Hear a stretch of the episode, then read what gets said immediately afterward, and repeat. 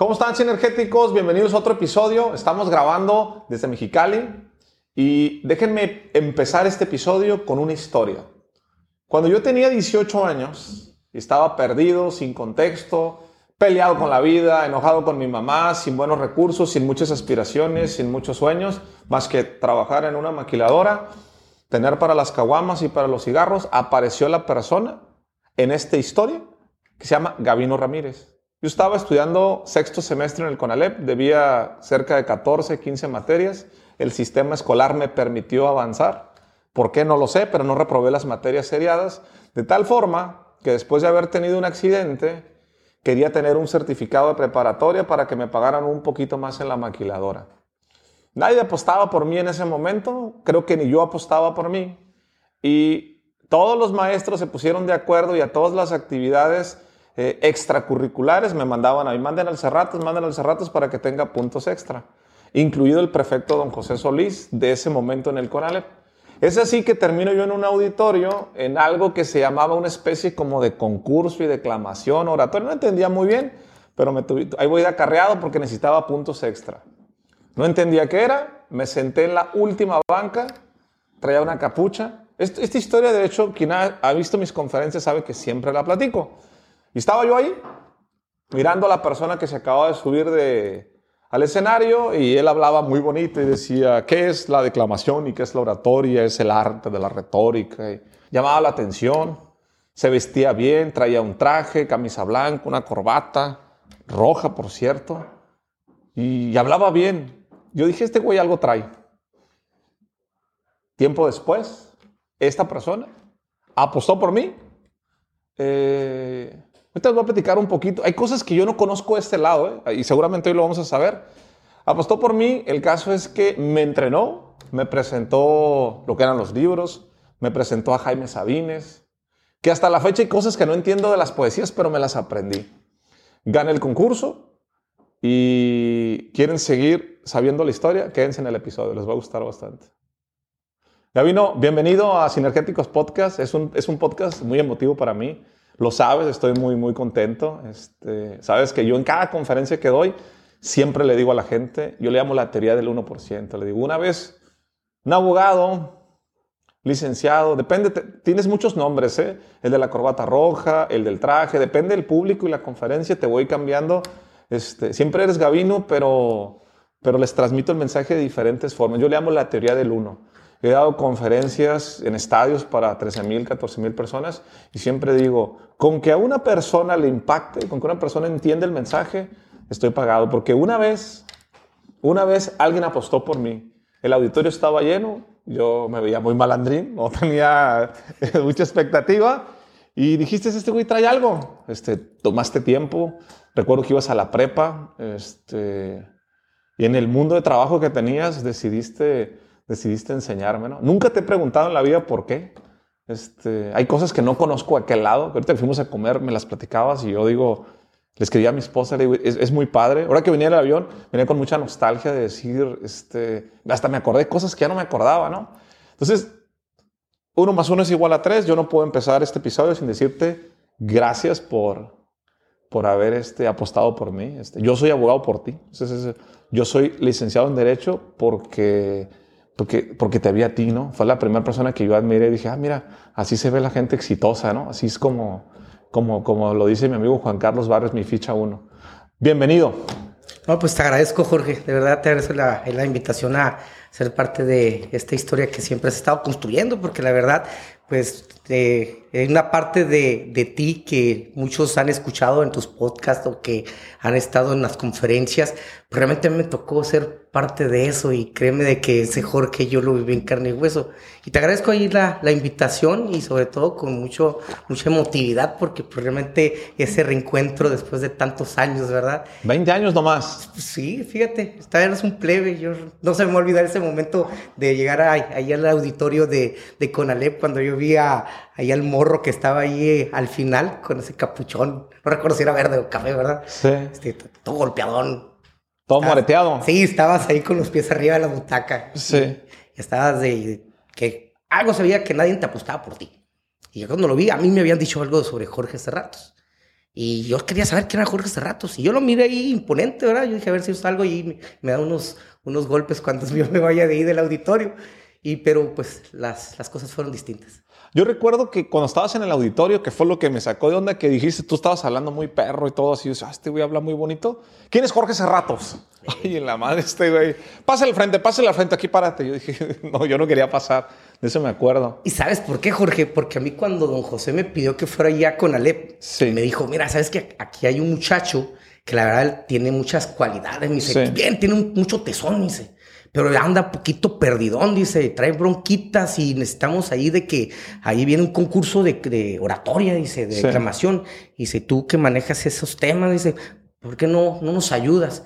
Y yo dije, yo, vamos a ver qué nos encontramos. Sí. Y recuerdo la primera vez que fuimos a un salón, ¿te acuerdas que nos lo prestaron? Sí, es cierto. Sí, y que llevaba yo unas poesías. Sí. Yo me acuerdo que había elegido unas poesías y dije, vamos a enseñárselas a Jorge, que vea cómo es el ritmo de, de la declamación y de la oratoria.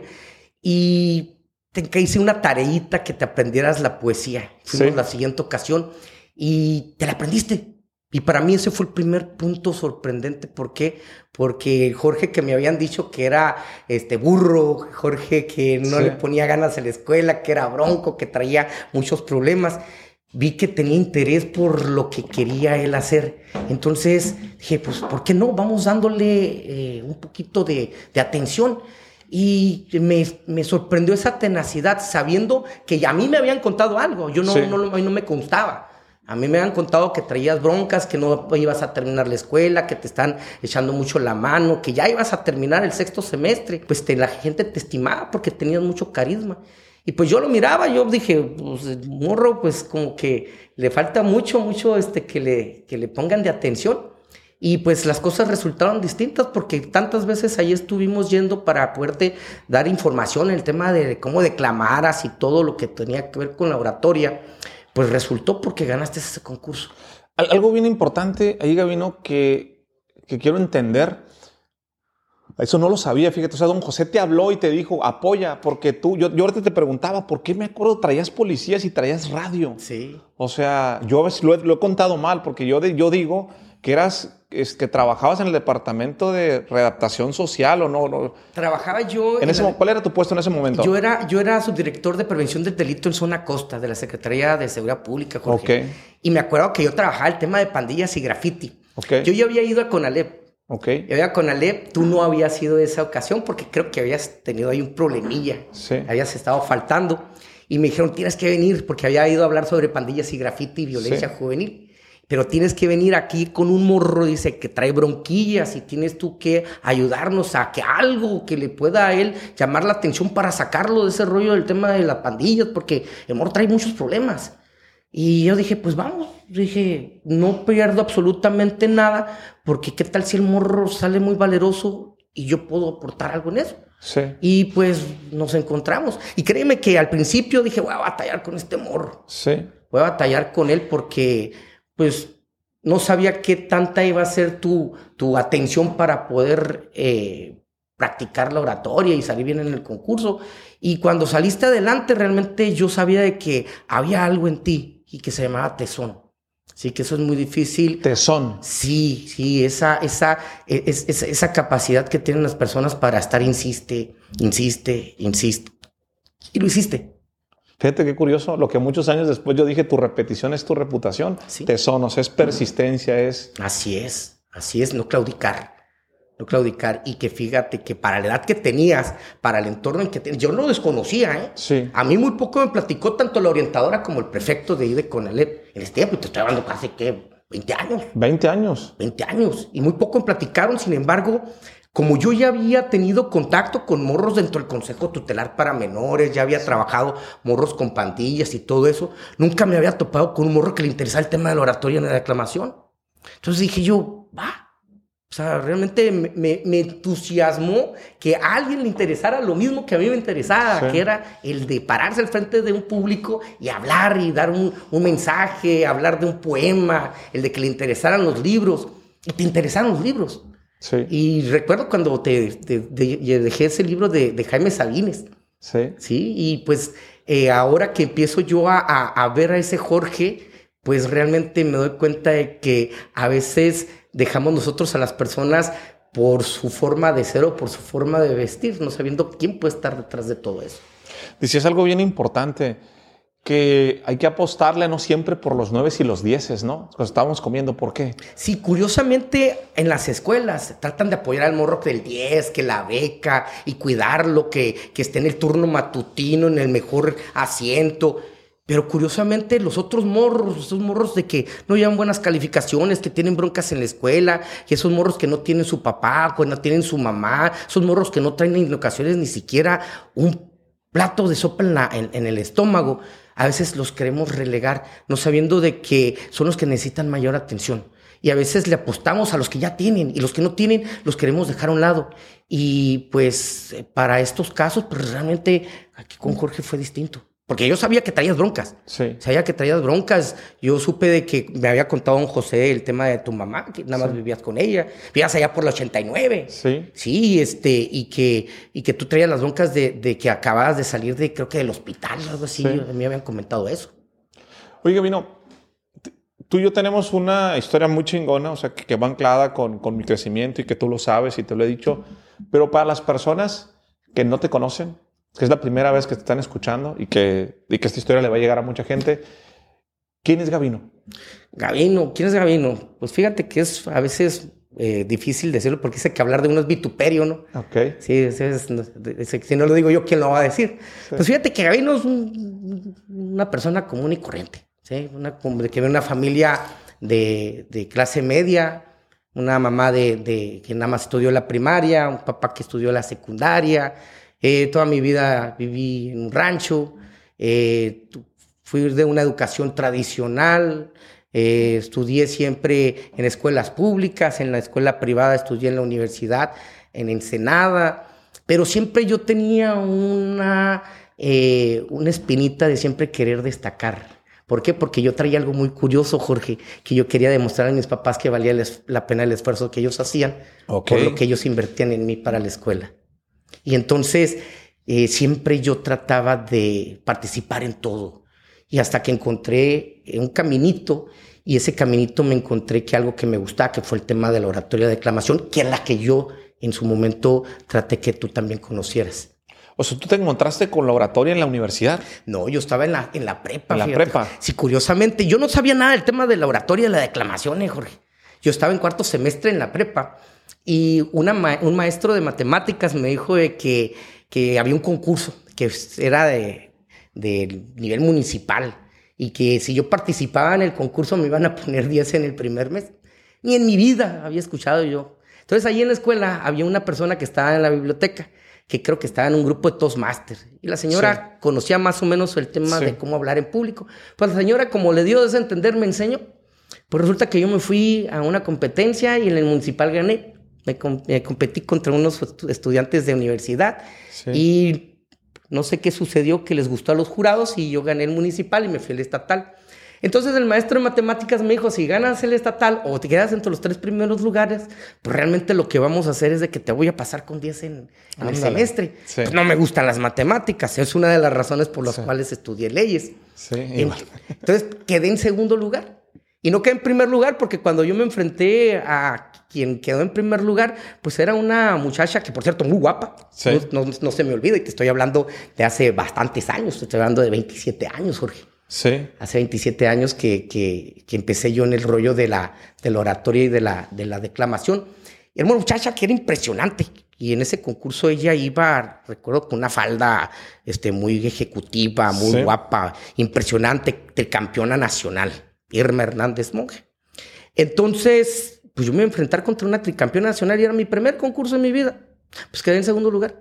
Entonces le encontré ese saborcito.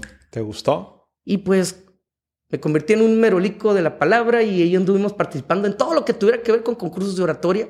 Y es como yo descubrí el arte de hablar en público. ¿Cuál es la salsa secreto para ganar 17 nacionales de oratoria? Híjole, el secreto. Fíjate, Jorge, que en esto no hay secretos. Tu éxito es distinto a mi éxito y las claves no existen. Hay algo muy curioso, que las cosas hazlas eh, con convicción, yo creo que hazlas con el corazón.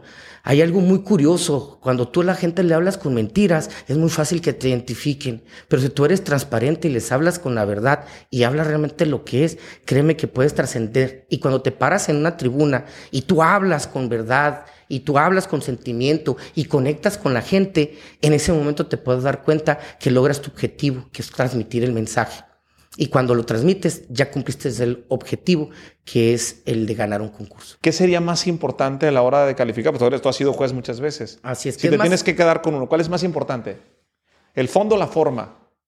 Ambas. No puede haber un vaso de agua con sin agua o no puede haber un vaso de agua sin, sin el cristal. Sea, una abajo pegada a la otra. O sea, no puede haber un ser humano sin interior, tiene que haber un exterior. Ese es simple y sencillo. Y la oratoria lo único que hace es exteriorizar realmente lo que es el ser humano y lo que tenemos nosotros de tarea. Todos, créeme que Jorge, todos tenemos esa tarea de comunicar.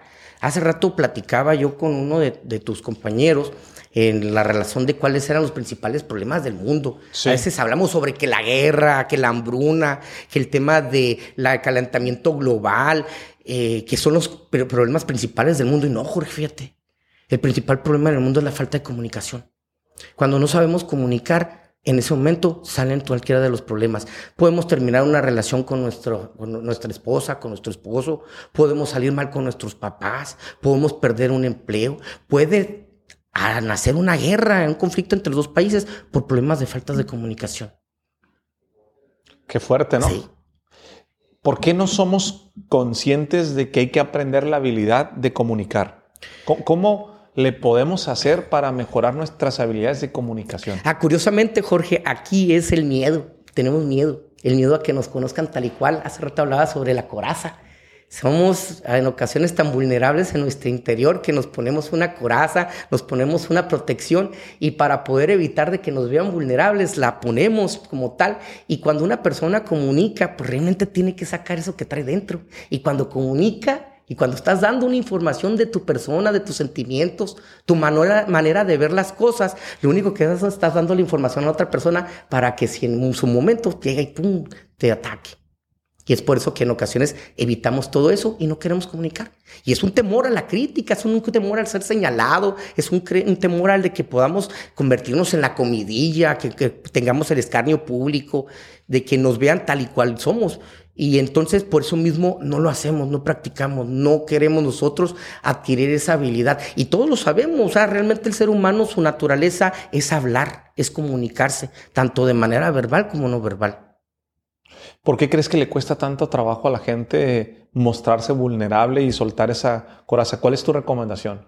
Mi recomendación primeramente es pues, sé tú, Aquí las personas realmente no son ellos, tratan de cumplir cánones sociales, tratan de cumplir lo que los demás quieren como seas, que en ocasiones quieren cumplir eh, los estándares dentro de la sociedad en la que vives. Y cuando tú rompes esos estándares es cuando te conviertes en ocasiones como comidilla. Entonces tienes que romperlos para poder trascender. Y desgraciadamente en el tema de hablar en público, pues eh, eso de conectar las ideas con, con la palabra es difícil porque a veces traemos un vuelo de ideas, un revuelo de, pensamientos y cuando nosotros los exteriorizamos, créeme de que en ocasiones nos convertimos en vulnerables, pero no hay mejor manera de que nosotros tengamos la oportunidad de platicar, platicar, platicar, pero tampoco sin abusar, Jorge, porque hay muchas personas de que, híjole, se convierten en unos merolicos y no se callan. Y en ocasiones puedes convertirte en un creador de sandeces o una persona que dice tontería tras tontería, o convertirse en un merolico que no hace más que, pues, enfadar a las personas cuando están hablando sin dejar algo que le pueda trascender. Quiero que hablemos un poquito de la técnica, que también me va a servir a mí, en, en el tema de lo que es la modulación de la voz. O sea, ¿cómo podemos modular la voz para que nos entiendan mejor? Fíjate, algo bien curioso, Jorge. Eh, cada, palabra tiene un, valor muy significativo, ¿eh? Sí. Entonces, ese valor significativo que tú le des cuando estés comunicando, tienes que darle con una énfasis. Ok. Siempre cuando yo me subo a una tribuna, yo me subo con un objetivo: enamorar a la gente. A la gente no se le enamora de gritos. A la gente se le enamora realmente hablándole de una manera en donde tú puedas hacer que tus palabras puedan ir con un ritmo como si estuvieras cantando. Cuando escuchamos nosotros el silbido de un pájaro, el trinar, es bellísimo. Entonces, tiene un ritmo, tiene una cadencia. Si nosotros logramos esa cadencia, logramos dar las énfasis a las palabras, la pronunciación en cada momento y la pausa para poder nosotros comunicar, vamos a lograr eso importante que vamos a hacer de que la monotonía no pueda aturdir a los oídos de las personas a las que nos están escuchando. O sea, cada palabra trae un énfasis, no una oración, palabra. Cada palabra tiene su propio valor. Y el contenido que tú le des a cada palabra es el valor que ellos van a, recibir al momento de estarte escuchando. Si tú a una palabra le das mucha énfasis, se les va a quedar grabada a las personas. Y si tú una palabra no la pronuncias bien y la hablas, la hablas demasiado rápido, ¿qué va a suceder? No se les va a quedar grabadas. Entonces, eh, esto tiene que ver primeramente con la construcción de tus ideas. Sí. sí. es un grave error de que traigamos nosotros escrito un speech, ¿eh? es un grave error. Las ideas no se construyen en papel, se construyen en tu mente a través de cuadros.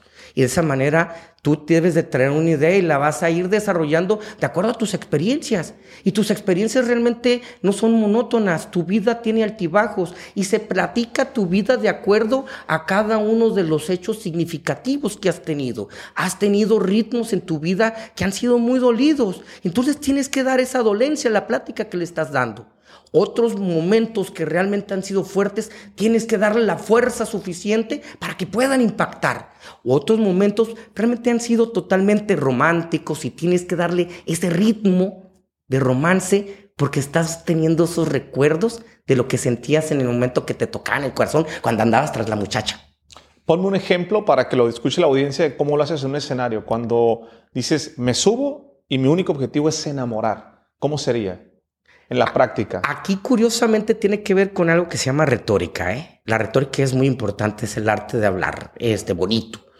Entonces, si yo voy a tratar de hablarle sobre mm, el amor, yo hablo como decir, la gran trascendencia que tiene el ser humano es cuando realmente, cuando se toca el pecho y se da cuenta que esos latidos que tiene en el corazón, tienen la oportunidad de darse cuenta que bombea por todo el cuerpo la sangre que hace que nosotros nos movamos para poder existir. Ese ritmo que tú le das para poder entender que cada momento, que cada instante, cuando fijas la mirada hacia cada una de las personas que están a tu alrededor, es para poderles transmitir ese sentimiento. El amor no es únicamente ese flechazo que sientes cuando te enamoras de las personas. El amor es el aprecio que tienes por tu entorno, por la habilidad que tengas para poder entender de qué tan importante es lo que para los demás no lo es. Y que en ese momento puedas darle el valor significativo para que puedas tener trascendencia para lo que es demás es algo simple y sencillo y que no lo van a poder volver a recordar. Cuando yo di mi primer plática TED, ¿Sí? Estaba muy nervioso, pararte en el círculo rojo, esto. Además, fue algo bien curioso. Todo el mundo da muchas conferencias y luego va a TED. Es la mayoría. Mi primera conferencia fue una TED. Al revés. Todo fue al revés. Y llegamos, y pues obviamente estaban todas las personas de Alpenilla que iban a dar la TED. Ah, tres antes de mí era una chava que tenía un programa de radio que, este, que además tenía una academia de speakers y que era muy buena hablando. Me dijeron que me la iban a presentar y pues yo la quiero conocer. De hecho, yo llegué antes para ver su TED, pues para ver cómo lo hacía, ¿no? Llega, se para en el círculo rojo, no te puedes mover del círculo rojo y tienes que empezar a hablar, ¿no? Y tienes 18 fatídicos minutos donde si te pasas, tu charla no existió, no se sube a la plataforma. Entonces, para los que nos gusta hablar mucho, es el tema del tiempo, ¿no? Bueno, pues ella llega con el clicker, estaba hablando de una conferencia y quería poner muchos datos, quería poner muchas estadísticas. Está el, teleprompter y todo, le empieza a dar. No funciona, no funciona. Eh, ¿Me pueden ayudar? Ay, no funciona. bueno, así sí, no, es que se piensa, no, se pone a poner nerviosa. No funciona. Le empieza a pegar al clicker. El reloj empieza a correr, empieza a correr, porque tú llegas, te pones círculo rojo, le ponen play y ya no para. No, dice, volvamos a empezar, ¿no? Hay un, ese día se presentan 20 personas. Se, sale del círculo y todos, se salió del círculo. Ay, no funciona. Se pone tan nerviosa la chava que se sale. Ay, no, no están grabando esto, ¿verdad? Ay, me voy a hacer viral. No van a subir esto. Ay, se sale el escenario. Yo la estaba viendo y dije, está haciendo un show. Esto, esto, esto, es una plática muy disruptiva, muy diferente. Se regresa ya. Respira. Ay, no. Y empieza a llorar. Impresionante. Empieza a llorar y empieza a llorar y empieza a llorar ay, por favor, le pido a la producción que paren esto, por favor no lo vayan a subir, me voy a quemar, yo tengo una academia, esto, no sé qué pasó. Ay, la raza le empieza a gritar, sí se puede, sí se... Yo dije, no, no, yo estaba, o sea, miras qué feo sentí yo. Sí. Dije, no me vaya a pasar eso a mí. Me fui atrás con los de producción. ¿Sabes qué traía la chava? ¿Sabes cuál era todo el tema? Se puso tan nerviosa. En el escenario cambió y quitó las pilas. El clicker tiene un botoncito que dice on-off. Lo único que tenía que hacer era prender. Prender. Los nervios le ganaron. Y como traía, su tema estaba basado en estadísticas y en muchos números por su presentación, perdió. No te cuento la consecuencia después. ¿Qué es lo que te quiero preguntar? Porque eso es para mí, para mucha gente, que creo que es una habilidad nata. Tú eres excelente para improvisar, yo te he visto cómo se desarrolla la habilidad de cuando te tronó el asunto, cómo improvisas. ¿Qué se puede aprender? ¿Cómo, ¿Qué es la improvisación? Correcto. Fíjate que todos tenemos vivencias, Jorge. Nuestra vida nos da muchas anécdotas. Lo primero que tienes que hacer cuando tienes el hilo perdido al momento de subirte a un escenario es acordarte de vivencias que puedes utilizarlas como una carta para poder sacarlo adelante. Pero hay algo muy importante. Cuando te subes tú a una tribuna, cuando subes un escenario, siempre debes de traer la idea a qué te subes, a qué vas y qué vas a decir. No te vas a subir ahí nada más por subirte. Realmente tienes que ponerte ahí al frente con un objetivo y con una visión de a quiénes tienes que vas a, que vas a decir y qué es lo que vas a decir. No te vas a ir basándote en cuestiones de tecnologías, porque primero ahí ya perdiste. Tienes que ya ir con una manera de trabajar previamente todo tu escenario. Fíjate, yo recomiendo algo siempre, Jorge. Cuando tú te vayas a un escenario, siempre visualízate. Visualízate hasta cómo vas a ir vestido. Visualiza el escenario, visualiza la gente y de esa manera ya vas preparado psicológicamente para enfrentarte a lo que vas a tener al frente. Y exactamente prepara cuál va a ser tu primer palabra que vas a mencionar. Hasta para poder, sí. Tu primer palabra. Tu primer palabra. ¿Qué nos pasa cuando en, en la escuela hacemos un ensayo? El problema que tenemos cuando vamos a escribir un ensayo es la primer palabra. Cuando vamos a pedir permiso al jefe, a los papás, cuando vamos a cantársela a la novia, lo primero que debemos de hacer es cuál va a ser la primera palabra que vamos a usar. Cuando nosotros tenemos la primera palabra, de ahí lo demás va a ir fluyendo. Pero tienes que basar tus, tus intervenciones arriba en la tribuna en vivencias. Hay un dicho, nadie puede hablar de amor si no ha amado, Jorge. Nadie puede hablar de odio si no ha odiado. Es como quemar sin fuego y es como mojar sin humedad. Entonces, ¿cómo vas a subirte a una tribuna y hablar de cosas que no las sabes? ¿Cómo vas a irte a subir a un lugar si vas a hablar de cosas que ni siquiera has vivido? Hay personas que yo las he visto que se suben a hablar sobre indígenas y ni en su vida, ni en su vida ni siquiera han visto una comunidad indígena. ¿Cómo te pones a hablar de indígenas? ¿Cómo te puedes hablar de hambre si no has vivido con hambre? Entonces, el objetivo principal de subirte a una tribuna es que vas a hablar de lo que has vivido. Y cuando hablas de lo que has vivido, lo hablas con el corazón, Jorge. No puedes tú hablar únicamente con la razón. Cuando hablas con la razón, le sucede lo que le sucedió a esa muchacha. ¿Por qué? Porque primeramente las estadísticas no es información tuya. Maneja información tuya. Tú vas a conversar información con información que traigas de tu corazón, de tus vivencias, de tus recuerdos, de tu mente, de lo que eres tú. No hables a las personas de algo que ni siquiera conoces algo que yo creo que le gusta mucho a la gente de mis conferencias y que, y que conecta y que creo que por eso a veces termino tan cansado es porque yo sí me entrego. O sea, sí, o sea, yo, me puedo equivocar mucho en forma, ¿eh? me puede salir una muletilla, una mala palabra, me puedo jorobar, pero la gente no te va a decir nunca que siempre me dicen auténtico, vulnerable, eres una persona neta, conecté contigo, o sea, conectamos, esa parte es extremadamente... Y, y te digo que me caen muchos 20 porque conozco muchas personas que están tratando de construir una carrera de hablar en público, pero se enfocan mucho en la forma, no en, no en, esa, en esa conexión. ¿No te ha tocado, Jorge, que sabes manejar estándar, ¿verdad? Carro estándar. Sí, sí, sí. Correcto. ¿No te ha tocado que en ocasiones vas dando primera, segunda, tercera, cuarta, quinta y que no te acuerdas que el carro es estándar? Vas en otras Sí, cosas. se te olvida ya que... Vas a, vas a lo mejor escuchando el radio, vas dando seguimiento al tráfico y sin querer vas metiendo cambios a la palanca del embrague del, de- y el embrague de, de la transmisión, ¿verdad? Sí. Lo que bien se aprende nunca se olvida. ¿Y sabes cuál es la forma? Únicamente ser mesurado. Cuando eres mesurado das la oportunidad de tener esa tranquilidad y de que las palabras vayan saliendo de acuerdo al ritmo que tú le quieras ir dando. Y conforme te vas a ir emocionando, cada vez que le vayas imprimiendo esas anécdotas de vivencias y de sentimientos, las vas a dar con una agilidad que no te vas a atropellar porque son tuyas y nadie las puede contar mejor que tú. Entonces hay algo muy curioso. Fíjate, a mí me sucedió una vez en una competencia en un concurso latinoamericano. Créeme que no sabía nada del tema, Jorge. Me habían preguntado sobre el artículo primero de la Declaración de los Derechos Humanos, O sea, ¿pero por qué te preguntaron si...? porque era improvisado.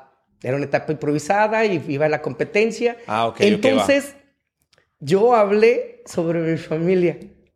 ¿Cómo, cómo, cómo? A ver, Sí. ¿Cómo lo anclaste? Hablé sobre mi familia, hablé sobre que cuando nosotros realmente empecemos a cultivar nuestros valores, nuestros principios, que cuando nosotros tengamos la habilidad de conocer el respeto, el amor, la, la- la igualdad, la buena convivencia, que tengamos nosotros una buena relación con nuestro entorno, que, que seamos buenos ciudadanos, que seamos buenos hijos, que seamos buenos hermanos, no vamos a necesitar nosotros de comisiones nacionales de los derechos humanos porque vamos a ser gente de bien.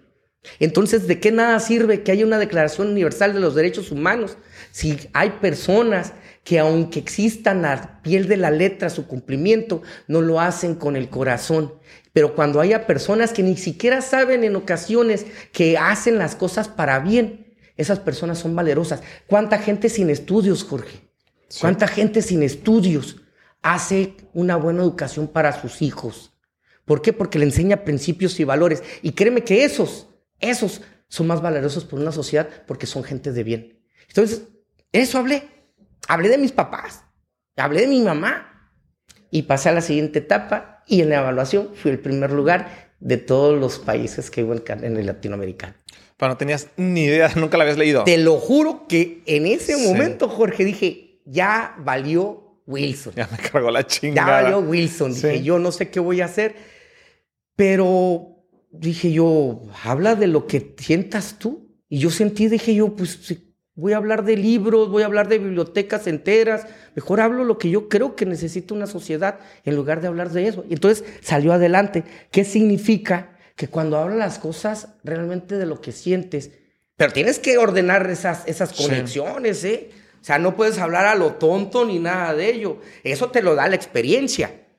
Cada una de las anécdotas, si tú no me dejas mentir, Jorge, que tienes en la calle, con tus amigos, Sí. con tu familia, todo lo que has vivido, se conforman, nosotros le decimos mosaicos en la oratoria. ¿Qué hacen los mosaicos en la, sal- en la, en la cocina? Esos, Sí. esos bonitos cuadritos que están ahí son adornos. Entonces, cada una de las vivencias que tú tienes en tu vida son mosaicos. Entonces, los mosaicos nos ayudan a conectar. Y- Pero que nunca pierdas el rumbo de qué es a lo que vas allí. Si tú vas allí a dar una conferencia y vas a hablar de lo importante que es que los humanos practiquen la sinergia, que es el uno más uno Sí. igual a tres, que nunca pierdas de eso. Te puedes en ocasiones pensar que te vas a la tangente, pero al final conectas todo con el uno más uno es igual a tres, cumpliste el objetivo. Pero el objetivo fundamental de esto es de que no te bajes sin lograr tu objetivo. Si te bajas de ahí pidiéndote disculpas y en ocasiones eso que tú haces de cuando te bajas de ahí, te lo puedo asegurar que no te acuerdas absolutamente de nada de lo que dijiste. Es normal. Te lo dije en la comida, o sea, Sí, dije, sí, yo no me acuerdo de qué dije en el escenario. Es normal. ¡pum! y se y va. créeme que te puedo asegurar que lo que no recuerdan ha sido las mejores intervenciones que has tenido en cada una de las tribunas que has estado presente. Sí. ¿Por qué? Porque no lo haces mecánico, no lo haces cuidado, razonado, porque lo estás hablando tal como lo sientes. Y eso es muy importante. Cada una de las personas, cuando tengamos una plática, ya sea con, eh, en, nuestra, en nuestra, eh, nuestro trabajo, que tengamos una plática con nuestra familia, si nosotros cuidamos mucho los, los las formas, si cuidamos mucho nosotros eh, las maneras, los contenidos, tendemos en ocasiones a hasta mentir. Con tal de jalar la atención a la gente, tendemos a mentir. Pero si hablas en ocasiones tal y cual son las cosas, sin preocuparte de el qué dirán, porque estás hablando tal y cual. Y en ocasiones vas a, vas a equivocarte en decir algo que van a utilizarlo en tu contra, pero te hace más valeroso porque fuiste transparente y la gente va a conectar contigo porque en ese instante se dieron cuenta que la persona está hablando con la verdad. Y es muy fácil, ¿eh? Y algo que, muy, muy, nunca debemos de perder. Mirar a la gente a los ojos es muy importante. Y cuando estés enojado hablando de una anécdota, que se vea tu rostro que estás enojado. ¿Cuántas personas son parcas en sus gestos? Y están hablando de odio y no se les nota odio en su gesto.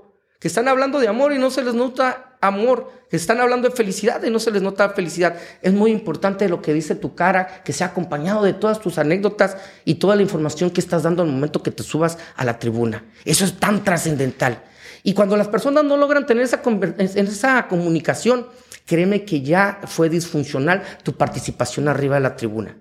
Entonces, tus gestos son muy importantes, tus ademanes, y no cuadrarlos de que sean cuidados como robot, no, sino que realmente sea espontáneo tu movimiento, que vean que la persona que está ahí arriba es de carne y hueso. Eso es lo más importante. las, las maneras de comunicar cambian mucho, Jorge. Háblales al estómago, háblales al corazón, no les hables a la mente. Cuando les hablas a la mente, créeme que no te puedes conectar. Primeramente porque no eres psíquico, sino que eres un ser humano. Y cuando la gente le habla sobre, sobre hambre, sobre injusticia, sobre necesidad, la gente se siente empática y conecta contigo. Porque también la gente que está ahí abajo también sufre hambre. La gente que está ahí abajo contigo también eh, en ocasiones ha llorado. En ocasiones ha sufrido un duelo. En ocasiones ha sonreído por una victoria. Entonces, cuando tú platicas todo eso, es lo que te hace conectar porque estás hablando de tus vivencias que al fin y al cabo son las de un ser humano. Ahora sí que como le digo yo a la gente, no mientas por convivir.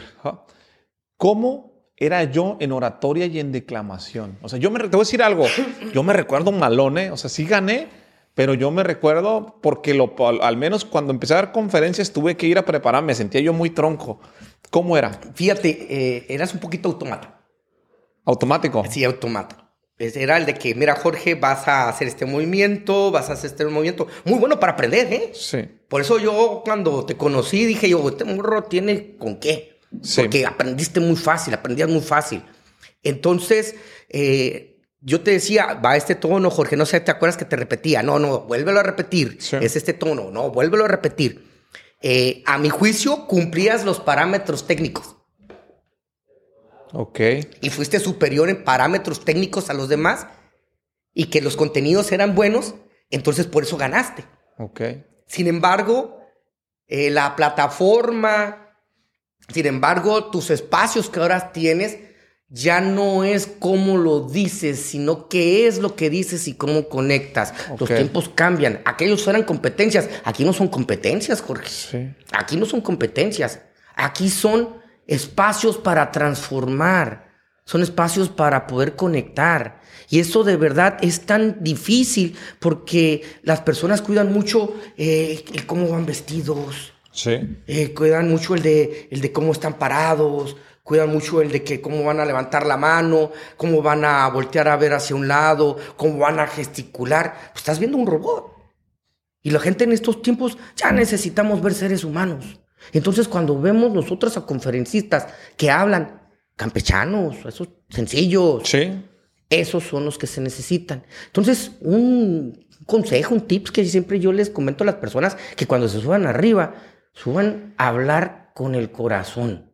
Hablan como, hablar como son y hablar exactamente como les nazca. Obviamente que sí tienen que, cuadrar ciertas cosas, ¿verdad? Como cuando estuviste ahí en la plataforma de TED o sea, no te tienes que salir del círculo. Sí. Y es un limitante, ¿verdad? Sí, sí, sí. Es un limitante. tienes que cuidar ciertos parámetros, sin embargo no tenías que dejar de ser tú. Y eso es lo que hace que puedas trascender y conectar. Y hay una pequeña línea. Créeme que yo he conocido a grandes comunicadores. Yo he, conocido, yo una vez recuerdo que yo escuché a Cuauhtémoc eh, eh, Sánchez. Ok. Juventud en éxtasis. Juventud en éxtasis. Yo tuve una oportunidad de verlo en Tijuana. Sí. te estoy hablando de hace demasiados años. Entonces, eh, era muy bueno. Pero ¿sabes qué tenía él? Que no conectaba. A mi juicio, ¿eh? Sí. Con la poca, mucha experiencia que yo, que yo tenía, no conectaba. Y es una pequeña línea bien delgada. Yo he visto unas personas fabulosas. He visto yo personas con unas capacidades increíbles de forma, pero no conectan. Y hay una barrera, parece que le están hablando a una pared. Pero cuando tú puedes conectar con la persona, que sientes que estás hablándole del tú y yo, aunque sean mil personas, pero tú le hablas del tú y yo, a esa persona le estás conectando y volteas a ver a la otra y te conectas con esa y al fin y al cabo vuelves con ella y vuelves a conversar. Sí. No hay mejor cosa de subirte a una tribuna y que parezca una conversación del tú y yo. Ese es el principal tip que se tiene que dar a una persona cuando se sube a una tribuna. Y conectas. De prepararme a trabajar conmigo, ¿cuál fue el principal reto que tuviste conmigo en ese momento? Que te interesaras, Jorge. ese fue el principal reto, que te interesara. ¿Por qué? Porque pues, yo iba a invertir tiempo. Porque yo, está, yo, iba, yo iba para allá, para, para la escuela contigo en la preparatoria en horario de trabajo. Sí. Sí, iba en horario de trabajo y porque era también el horario en donde tú ibas a la escuela. Entonces, ¿cuál era mi principal reto? Que te interesara. Que primeramente también que no me fueras a, poner en evidencia, a decir, ah, lo preparó Gavino y miren lo que trajo. ¿Sí me entiendes, verdad? Ese era un reto. Sí, sí, sí. O sea, yo tenía que preparar un Jorge que fuera a ganar. Sí. ¿Por qué? Porque tenía las cualidades para ganar. Que créeme que si hubieras tenido las cualidades, yo no hubiera vuelto a la preparatoria. Te lo juro. Porque ya ha sucedido. No hubiera vuelto. ¿Para qué perder mi tiempo? Entonces eso hace que ese principal reto que yo tenía contigo es captar el interés. Algo que vieras que eso lo que yo te iba a dar, algo te iba a servir. Que tú vieras en eso una aportación en tu vida, aunque nunca más te fueras a parar en una tribuna. Fíjate qué curioso, ¿eh? Aunque nunca más te fueras a, parar en una tribuna, pero que tan siquiera en tu vida se quedara como una de las mejores experiencias que tuvieras tú. Y curiosamente, mira ahora, te paras en las tribunas después de tantos años. Fíjate que hay algo bien interesante aquí, Gabino, que yo te quiero preguntar a ti como persona. Fíjate que a mí me pasaba algo. Yo tenía una especie de miedo cuando te conocí y, salimos del auditorio, nos prestaron un salón. Yo te voy a preparar para el concurso. Dije, ah, chingado, chingado. De forma gratuita voy a venir. Me diste un libro, me empezaste a dar poesías, que empezara a practicar, que las leyera en el camión. Nos vemos tantos días. Y decía, nah, no va a venir. Y ibas y seguíamos preparándonos unos salones que estaban allá por la, orilla. ¿no? Sí, cerca de, cerca de, la playa. Cerca de la playa. Y seguías viniendo y decías, nah, ya no va a venir. Y venías y venías. Entonces, mi pendiente era, recuerdo que hasta un día me, escribiste un discurso para que me lo aprendiera, ¿no? Donde, no donde no queremos ver más Somalia y Sarajevo. Yo, yo leía las cosas ya, no tenía ni idea. De hecho, hasta la fecha me pasa algo. Me acuerdo de poesías que me, que me aprendí, que dije no sé qué significa, ¿no? Pero tú me decías que lo tienes que decir. Un tropel de putos espiritualistas. Sí, sí, sí, y, enarbolando nuestra bandera gallardamente. Lo tenía que hacer en una pausa. Católico 68. Y decías, aquí no ha pasado nada. Entonces en esa pausa te quedas callado dos segundos. Yo me lo memoricé, lo mecanicé. Decías, era, era muy mecánico. Y, y lo que te quiero decir, porque primero decirte gracias, te lo dije al inicio. No, quiero que se me vaya a pasar el episodio sin decirte gracias por lo menos dos o tres veces, porque apostaste por mí. No se te pagó, fuiste. Estuve, estuve estoqueándote en, en, este, en Google y aparece ahí, no, campeona de oratoria y sus preparadores o los que los han entrenado, y sale tu nombre, y sale tu nombre, y sale tu nombre. Y sé que eres una persona que le apuesta. Yo, yo hoy he posicionado un nombre que se llama Sinergéticos, que es dar sin esperar nada a cambio. A la gente le cuesta mucho trabajo. Al latino le cuesta un chingo al mexicano. Tú apostaste, por un morro, güey, sin contexto, sin muchas posibilidades, que la gente no apostaba por él, cuando no se veía, güey. Puro pinche seis. 20 años después, ve dónde estamos, ¿no? Yo le digo a la gente, güey, ayuda y apuéstale a largo plazo. Este es el mejor ejemplo de lo que yo le digo de largo plazo, ¿no? Lo que te quiero preguntar a ti, que es una persona normal, güey, como yo y como todos, güey, de a pie. Lo único que es diferente, güey, somos simples mortales, que estás buscando cómo ayudar. Estás buscando cómo ayudar y que estás buscando cómo aportar. Nunca, amigo, nunca, esto lo quiero decir bien claro, me has hablado a mí para pedirme un favor, para oye esto, oye que nada, güey. Nos hemos visto después de eso, terminé la universidad, nos veíamos de lejos, ¿cómo estás? Siempre has vivido en mis historias, en el boca a boca, no, más allá. O sea, creo que hemos platicado más después de esos entrenamientos y yo creo hoy en la comida de cuatro o cinco horas. ¿eh? Que es lo que no platicamos en 20 años. Que es lo que platicamos en 20 años. ¿eh? Porque me ayudaste genuinamente. Sí. ¿Por qué? Y no me refiero a mí, me refiero a los cientos de jóvenes que ayudas. ¿De, dónde vienen? A mí me gustaría que la gente lo escuchara y dijera, puta, que se contagiaran, cabrón. ¿De dónde viene ese... Déjame, le dedico tiempo, güey, en ayudar. ¿Qué, ¿Qué, podrías esperar de mí, cabrón? Que, y de muchos jóvenes. ¿Por qué? Fíjate que hay algo bien curioso. Eh, hay algo que siempre nunca debemos de perder de vista, que debemos de ser muy idealistas, Jorge. Eh, el día que dejemos de creer en algo, es el día que la humanidad va a estar perdida. Créeme que yo hago las cosas no esperando nada a cambio y la gente debe hacer eso. Hacer las cosas ni esperar nada a cambio. ¿Por qué? Porque lo más, lo más eh, trascendental, por no decir otra palabra, que puedes encontrar es que cuando tú veas a lo lejos una persona exitosa, te sientas parte de eso, aunque realmente tú no esperes nada a cambio. Cuando la humanidad realmente actúe haciendo las cosas sin esperar cambio, realmente va a estar salvada.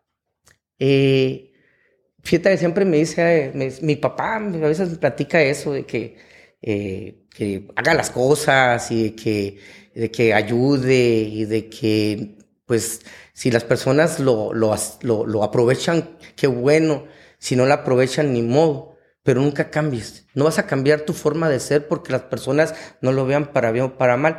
Pero agraciadamente me ha tocado la oportunidad de que los pocos o muchos a los que yo les he dedicado un poquito de mi tiempo, en lo poquito que yo sé, les ha un resultado positivo. Pero ¿sabes por qué? Porque las cosas se hacen de buena fe, Jorge. Cuando las cosas no se hacen de buena fe, créeme que no tienen trascendencia. Eh, haz las cosas como te hubiera gustado que las hicieran contigo. Es algo muy importante. Eh, ¿Cuántos no hemos estado de morros y de quisiéramos que alguien nos invitara a, no sé, al cine y no tienes ni con qué, ¿verdad? ¿Cómo quisieras que en ocasiones eh, alguien te invitara a un bar a tomar una, una, cerveza y no tienes con qué, ¿verdad? O cómo quisieras que alguien te invitara a un restaurante y no tienes con qué. Entonces, cuando tú otorgas algo, es porque hacen las cosas porque te hubiera gustado que así las hicieran contigo. Y no significa de que por ellos que me haya faltado a mí, sino de que yo creo que es un espíritu natural que a lo mejor mis papás han construido para que así sea, ¿eh, Jorge? Sí. Sí, esto es una naturaleza. Yo no, yo no nací por arte de magia, ¿eh? Ni mucho menos por osmosis, ni yo caí de una piedra que vino de un meteorito. A mí mi formación es por mi papá y mi mamá. Yo creo en ese uno más uno es igual a tres. El resultado de mi padre y mi madre somos tres, mi papá, mamá y yo. Entonces, lo poco mucho que yo sé en mi vida, mis experiencias y la manera de ver las cosas, es por mis papás. Créeme. A mis papás a veces, con pocos estudios, me dan unas lecciones de vida. Mis papás nunca se equivocan, Jorge. Y aunque no quiera renegar en ocasiones de que eh, están fuera de lugar o de que se meten en tu vida y todo eso, pero no se equivocan, Jorge. Entonces, yo lo que soy, yo no soy yo solo, yo no, no, no salí de una piedra.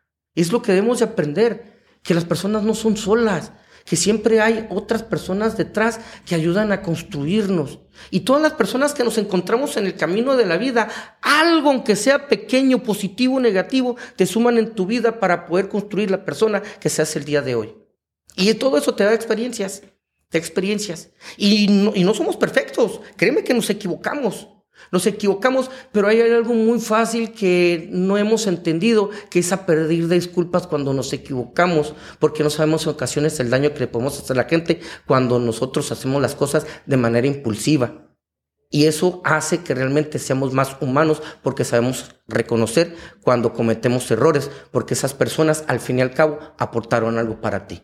Entonces, eh, la sinergia está con los ojos abiertos y con los ojos cerrados. Querramos o no querramos, la sinergia existe. La energía no fluye por sí sola. Esto que está sucediendo el día de hoy, Jorge, después de tantos años, no es una cuestión de casualidad. Esto no es una cuestión de casualidad. Hicimos que sucediera. Entonces, hay un, hay un dicho por ahí muy curioso que dicen de que todo a su tiempo y cada cosa en su lugar, ¿verdad? Pero haz que se dé el tiempo y haz que se dé lugar. Entonces no podemos dejarle el tiempo y al lugar las cosas, sino que tú tienes que hacer que se den, porque no van a darse por simple casualidad o porque te tocaban. Sí existe, sí existe que hay personas que nacen con estrella, Jorge. Hay personas que nacen con estrella y otros que nacen o nacemos estrellados. Entonces, es más que por obvio que gracias a Dios existe esa gran diferencia, porque eso es lo que te hace ser diferente a los demás. ¿Qué es lo que te hace ser destacado? Tener esa estrella. Y eso te da la oportunidad para los que no tienen esa oportunidad, ayudarlos a que puedan trascender. Y a veces, en ocasiones, nos preocupamos por los demás para poder hacer lo que nosotros queremos. Pero ¿por qué nosotros queremos sacar a las personas de lo que ellos han decidido y han elegido para su vida? Sin embargo, tenemos que preocuparnos para poderlos ayudar a que no se queden estancados y que ellos mismos se autoflagelen o que ellos mismos se autosaboteen para no poder salir adelante. Y es cuando tenemos que ser insistentes, porque recordemos, vivimos en una sociedad y tenemos que salir todos hacia adelante. Y cuando no lo hacemos, no puedes ir solo caminando en la vida, porque al fin y al cabo necesitas de los que están atrás. Nunca lo había visto de ese tema. O sea, no tiene nada de malo nacer sin estrella. ¿no? Sí. Ayuda a los que tienen estrella. ¿Y realmente crees que hay personas que nacen con estrella y hay personas que nacen estrellados? Claro que sí, Jorge. Claro que sí. Es la ley de la vida. O sea, realmente tiene que existir gente que puede y gente que no puede. Hay gente que nace sin brazos y hay gente que nace con brazos. La gente que nace con brazos jamás va a poder ser un beisbolista porque va a tomar un bat. No nació con la estrella de ser beisbolista. ¿Sí me entiendes? Hay personas que tienen las habilidades para poder cantar y otras que no las tienen. No porque esa persona no tenga las habilidades para no poder cantar significa de que esa persona no va a poderlo hacer, pero necesita de las personas que nacen con estrella para que las pueda ayudar. No, pero todos tenemos estrella para algo o no? No, claro que sí. Hay que detectar fíjate, hay algo muy curioso, lo platicaba hace, hace con Regulo hace rato. Sí. Eh, siempre yo les pregunto, ¿te conoces realmente como eres? Cuando no nos conocemos es muy fácil de decir, hacer, y al fin y al cabo damos tanto que nos descuidamos y no nos damos cuenta qué es lo que estamos haciendo por nosotros. Y cuando no nos damos cuenta qué es lo que estamos, no estamos haciendo por nosotros, nos desgastamos y al fin y al cabo, en lugar de ayudar, estamos afectando a los demás porque los jalamos sí. y los anclamos. Entonces, eh, se lo decía, digo, hace rato a Regulo en relación a eso de cuando las personas nacen para poder hacer algo. El que limpia, limpia un carro, ¿verdad? Anda con el trapo y limpia. No, vamos a hacer todo para que a él lo vamos a convertir en un joven que vaya a la escuela, a la universidad y sea un contador. ¿Cómo no puede saber de que él puede ser un excelente limpiador de carros que al rato no tenga una cadena de car y queremos obligarlo a que haga otra cosa. Queremos en ocasiones poner a los jóvenes a, jugar básquetbol mientras que a lo mejor son buenos para patinar. Queremos nosotros intervenir en elegir por los demás. Mejor hay que ayudarlos a que sus destrezas las puedan descubrir. ¿Y cómo se descubren? Pero me te dando cuenta cuáles son tus defectos. Y somos muy buenos para señalar, ¿eh? Somos muy buenos para criticar. Él es bueno para esto, no es bueno. Y estamos señalando. Y algo muy curioso, tenemos cuenta que cuando un dedo nos señala, tres nos están apuntando a nosotros. Entonces, cuando sucede eso de que no nos detectamos nuestros defectos, créeme que en ese momento eh, no podemos nosotros cambiar. eh, no podemos nosotros revolucionar, no podemos nosotros hacer de que las personas realmente logren algo porque no se conocen realmente cómo son. Y cuando ellos nos descubren su esencia, yo les pregunto, o sea, ¿qué vienes al mundo? O sea, pues, vienes a respirar, vienes a, a, qué, a escribir, a, a qué. Y a veces queremos cumplir los sueños de otras personas. A veces nosotros queremos eh, cumplir los sueños de nuestros papás, queremos cumplir los sueños de un maestro, queremos cumplir los sueños de los demás y no cumplimos los propios.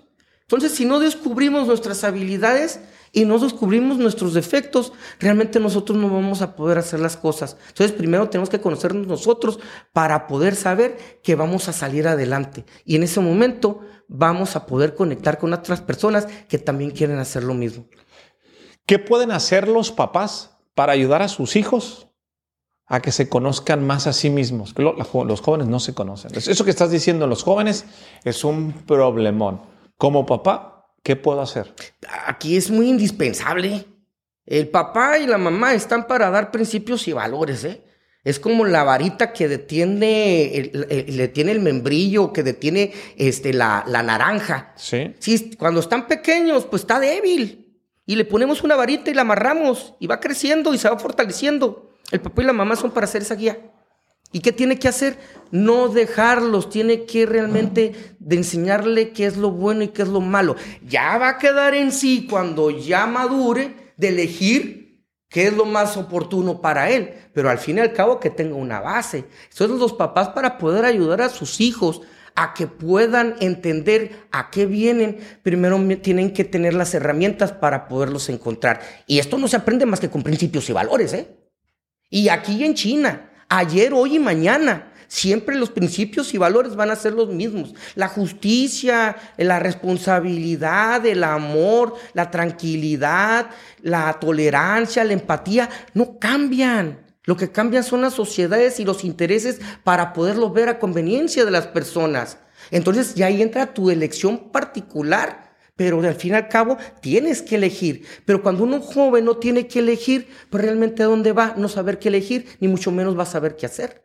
¿Cómo detectas tú quién tiene talento? O sea, quién elegir. De las personas que tú puedes ver, dices, no regreso o no quiero perder mi tiempo, no te gusta perder tu tiempo ¿Cómo saber cuando una persona tiene talento, cuando una persona tiene esa estrella? Fíjate que es muy curioso. Sabes que cuando alguien hace las cosas, aunque las haga mal, pero las hace con pasión, sabe que la, sabes que la persona sirve para hacerlo. Hazlas con pasión. Ok.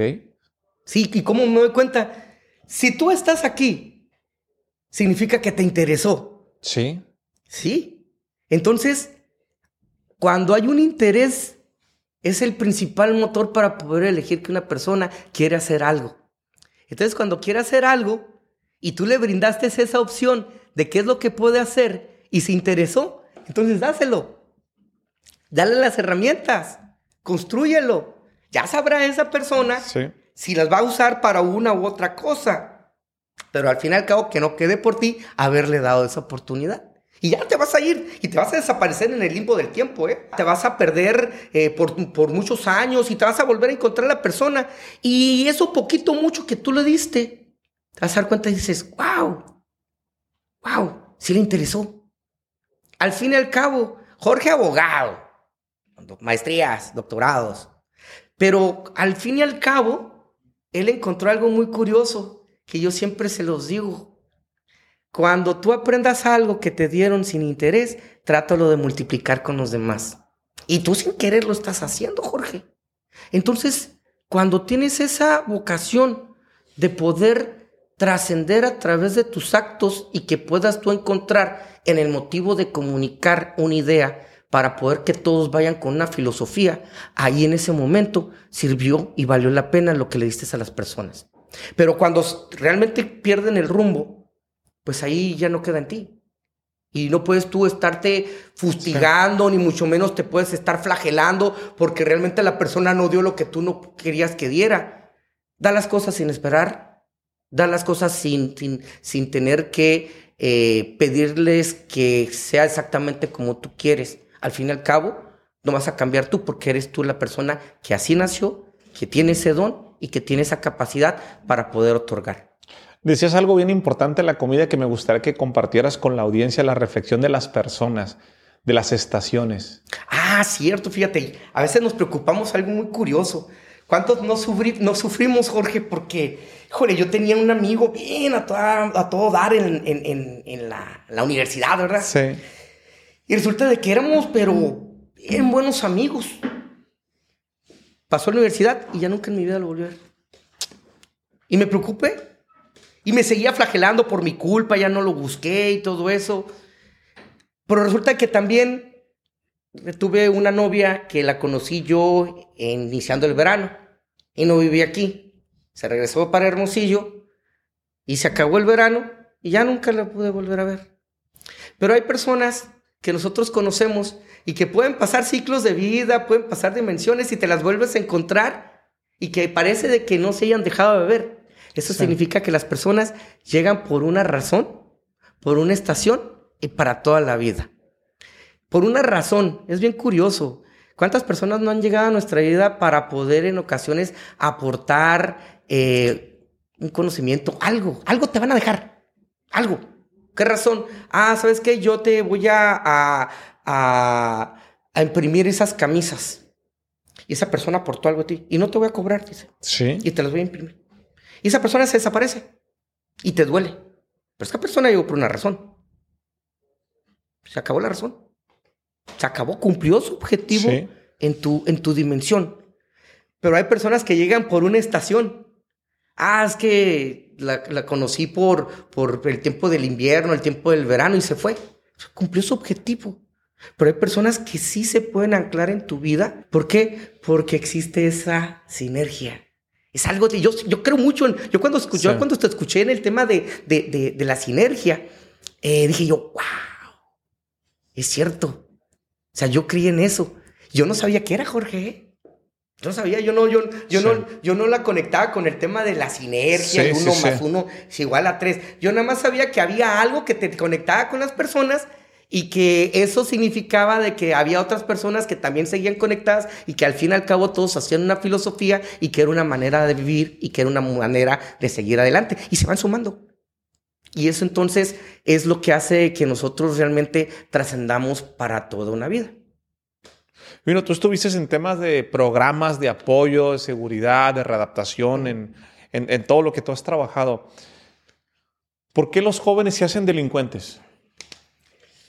Híjole, es que es una pregunta muy complicada, ¿eh? ¿Qué, dice, qué dicen los programas, los, estudios? cuál es el tema? El, el, joven se vuelve delincuente por una cuestión multifactorial, ¿eh? No es un solo factor. El joven se vuelve delincuente por cuestiones de su entorno, cuestiones de su familia, cuestiones de la sociedad, por cuestiones económicas, políticas, religiosas. Son muchas circunstancias que están alrededor. Fíjate que aquí en Mexicali hay una colonia que se llama La Robledo. En su tiempo fue una colonia muy conflictiva. Allá en Ensenada, la 89, la conoces bien. Entonces las situaciones, las condiciones que habían en la colonia, pues eran propicias para hacer una cajita de Petri.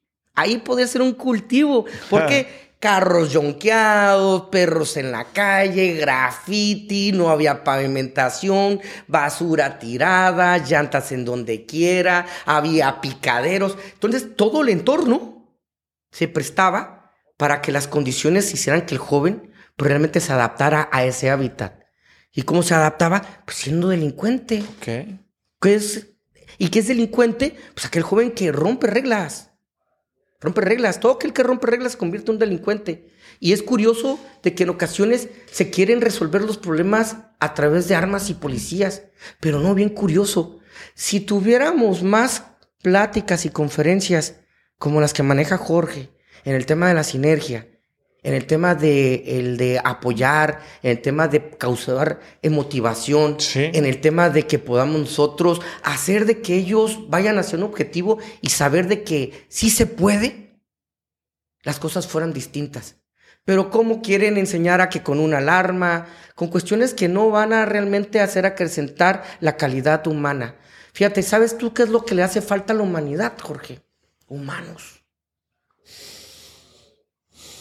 Entonces, ¿qué es tan difícil? Le falta humanos. Entonces, tan curioso está de que si nosotros aprendemos a descubrir los humanos, créeme que vamos a aprender a darnos cuenta que el, el vato, como dicen los morros, la morra que está ahí, al que voy a agredir, al que voy a asaltar, a la casa que voy a, grafitear, el carro que, que voy a, a, robarle las llantas, pues puede ser mi carnal, puede ser mi vecino, encontrarle el sentido humano a la característica del entorno.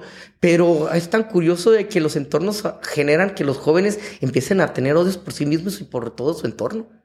Y ese odio los frustra, ese odio los frena, y ese odio realmente hace de que no tengan un objetivo de vida, que no tengan algo por qué soñar, algo por qué creer y algo en qué idealizar. Y tú me puedes hablar muy bien de eso. Tú sabes qué es eso. Entonces, cuando se detona algo tan pequeño para poder darte cuenta de que tú puedes hacer las cosas y cambiar, ese odio, esa insatisfacción por tu entorno pueden cambiar.